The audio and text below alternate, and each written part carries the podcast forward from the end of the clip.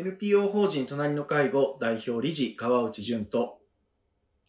介護福祉士兼フリーアナウンサーの柴山信子がお送りする皆様の家族介護のお悩みに答えていくポッドキャストです。9月19日放送の隣の介護のラジオです。今週もよろしくお願いします。はいお願いします。あのー今回はあのまた次週とですね川内さんがまあ実際に受けられた介護相談の中からまあご紹介していきます。えー今回なんですがえー死にたいという父の言葉にどう答えたらいいでしょうかというね娘さんからのお悩みということです。うん。どう答えたらいねえいんでしょうか本当ですよね。ねえこれもなかなか答えがねあるんでしょうかということなんですけどね。まああのまあそんなこと言っているとあの相談にも何にもならないので、まあいろいろ、あの、お伝えしていこうと思うんですけど、そうですね。はい。えっ、と、まあ、まずこの背景から言うと、その、お父様は、まあ、急遽、その、おお奥様、まあ、お母様ですね、配偶者をご病気で亡くされてしまって、で、まあ、あの、これ一般的な考え方ですけど、その、まあ、昭和のお一桁前半の方々の、えっ、と、感覚として、えー自分より、まあ男性は自分より先に妻が亡くなるということはなかなかイメージされてなくて、えーで、えーまあ、ね。で、家のことは全部奥さんに任せてうん。しまってて、えー料理もできなければ印鑑がある場所もわからないし、これどうやって日々生活したらいいのかっていう、こう生活能力そのものが、まあ、あのはい奥さんと一緒の中で、うんえうんーなんとか回ってきた。回ってきたそう、そうですね。ねえーねにもかかわらず先に奥さんがいなくなられてしまったっていうことで、もうものすごい、まあ、ショックを受けるわけですよね。で、こんな風にして生きているのは辛いということで死にたいということをこう繰り返すようになられたと。で、このお父さんは一人暮らしを今していて、で、相談いただいている娘さんは離れて暮らしているわけなんですけど、で、そう、そうなんですね。で、電話を、まあ、あのー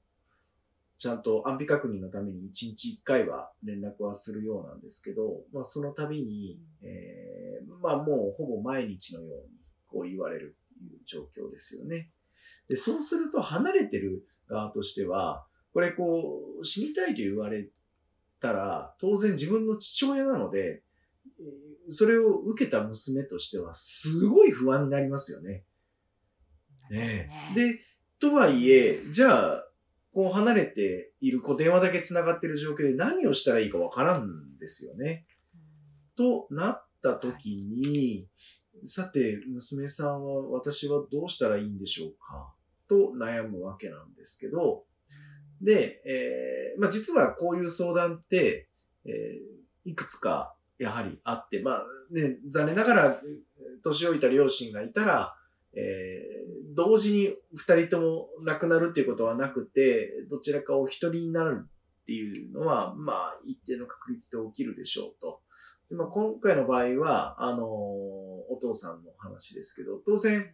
えー夫を亡くしたお母様がかなりお心痛められて辛くなるケースも当然、はいあって。で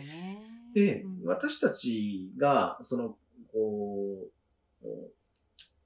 うえー支援をするときに、例えば、えー利用者さんから死にたいっていう言葉を言われて、言って、えーそれをどう受け取るか、受け、えー入れるか、みたいな話なんですけど、あ、死にたいほど辛い思いがあるっていうことなんですねと。だから、本当に死にたいってわけじゃないって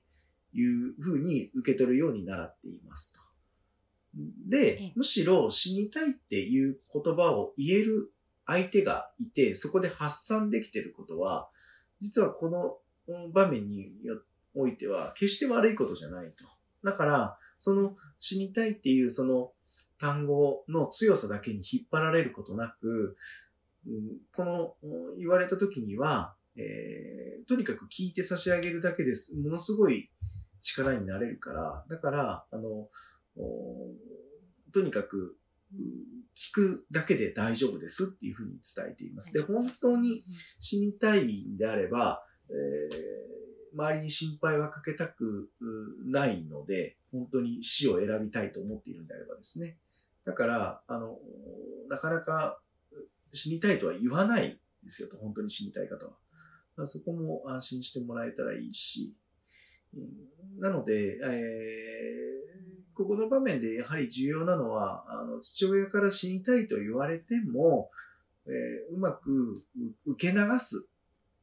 ことができる余裕が娘さん側にあるかどうかが重要ですよね。っていうふうにお伝えをして、はい。うん、そうですね。で、まあそのようにお話ししたら、まあすごくこう安心されて、まあそもそもこう、こう、こんな言葉を言われて、私は何をしたらいいかっていう答えが、まあ、どこにも載ってないわけですよね。うんまあ載ってないって言い方でいいのかはあれですけど、まあ、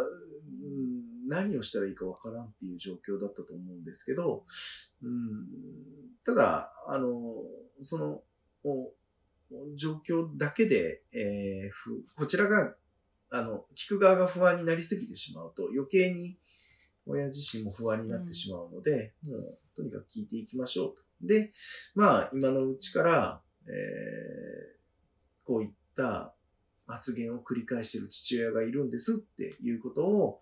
地域包括支援センターには相談をして、つながりを持っておいて、いや、いよいよ、こう、状況に変化が出てくるようなことがあれば、あの、早めにそこに改めて連絡をする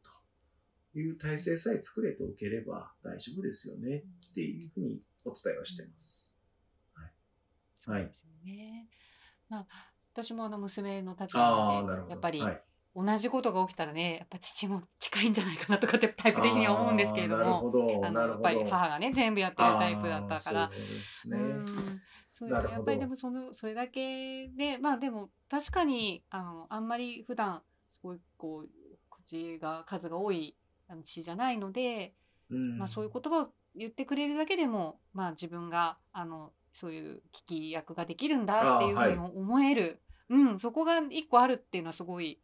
あのそうですね。安心、はい、はい、あのそうですね。あまりに真に受けないでっていうか、はいはい、うん、それだけ辛いっていうふうに受け止めればいいんですね、ね、っていうのは。うん。なんかいろんなことに通じる考え方かもしれないですよね。はいはい、そうですね。まあ、あのーうん、これ、お父さんが死にたいという言葉を、うん、言わなくなることにゴール設定をすると、まあこれ難しいですよね。はい、そうそうでしょうね。えー、むしろ言わなくなってしまわれてたら、お父様の中にどんどんその辛い気持ちが溜まっていってしまうので、いや、本当にそれは良くないそういうことですよね。ので、えー、心身にダメージが及ぶそうそうそうそうですね。えー、そうですね。だから、あの、まずは発散できてることが良いことだっていうふうに捉えていただいたりとか、うん、それが、あの、辛さの強度を表す単語でしかないっていう考え方とか、っていうのは、うん、一つの物事を見たときに、こう捉え方によって全然角度が変わってくるというか、その見え方が変わってきたりとか、で、その対応策も変わってくるんだろうなと思うんですよね。だから、ね、ついつい離れて暮らす娘としては、もうお父さんそんなこと言わないでよって言いたくもなるだろうし、もう、そうですね。えー、毎日ね、えー、言われたらやっぱり、えー、でもそうすると、そう、お父さんとしては吐き出す場所がなかなかなくなってしまうので、いやいや、あの、お父さんが娘にそれを言ってくれるような信頼関係があったっていうふうに考えましょうよ。うん、いうことですよね。だから、まあ、あの、とにかく、この話は捉え方一つで大きくものが変わるし、まあ、ね、人によってはもしかしたら、お父さんが、あの、死んでしまうと困るから、中には仕事を休んで父親を見守りたいと思っていると、ちょっと元気づけに行ってこようと思うと。うん。うん、ってなると結構厳しいですね。はい。ええですよね。うん、そこ、そこですね。やっぱり、まあ、待つというか、まあ、そこができるか。そうですね。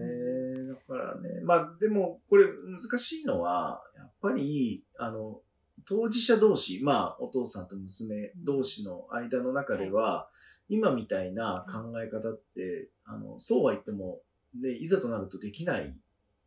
こともあるだろうし、そうかもしれない。いやあの今私偉そうにいろいろ言いましたけど、じゃあ自分の親から同じようなことを言われたら動揺しないかとか、今私が言ったようなこう、冷静な判断をして、聞き役に徹することが自分の発想の中からできるかっていうと、そこはやはり不安なので、やっぱりこう、誰か、あの、家族でない、客観的に今の状況を捉えてくれる人と、こうこの状況をシェアして、相談して、うん。え、あの、そうですよね。状況改善というか、あの、いろんな角度からの見え方、見方みたいなものを一緒に考える機会をどう持てるかっていうのが、やはり重要だなと思いますかね。そうですね。娘さん自身もね、まあ、お母様亡くされあたっていうそうなんです意味では、あの悲しみをね、やっぱり抱えているわけで、その中でこういう、ね、そうなんです判断になれるかっていうのは本当に、そうですよ。うん難しいそうですよねところですいや、よね。こっちだって悲しいんだよと思いますよね。うん。うん。思いますよね。なので、まあ、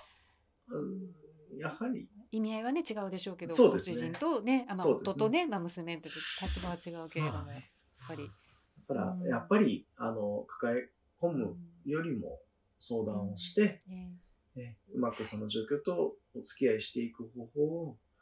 やっぱりこう、一緒に考えてくれる人がいるかどうかで、全然捉え方変わるかなと思った内容ですね。はいそうです。ね。はい。ありがとうございました。はい、ありがとうございました。皆様、皆様の家族介護に関するお悩みを募集しております。ラジオネーム、年齢、性別、家族介護のお悩みをラジオアットマーク、老人介護 .com までお送りください。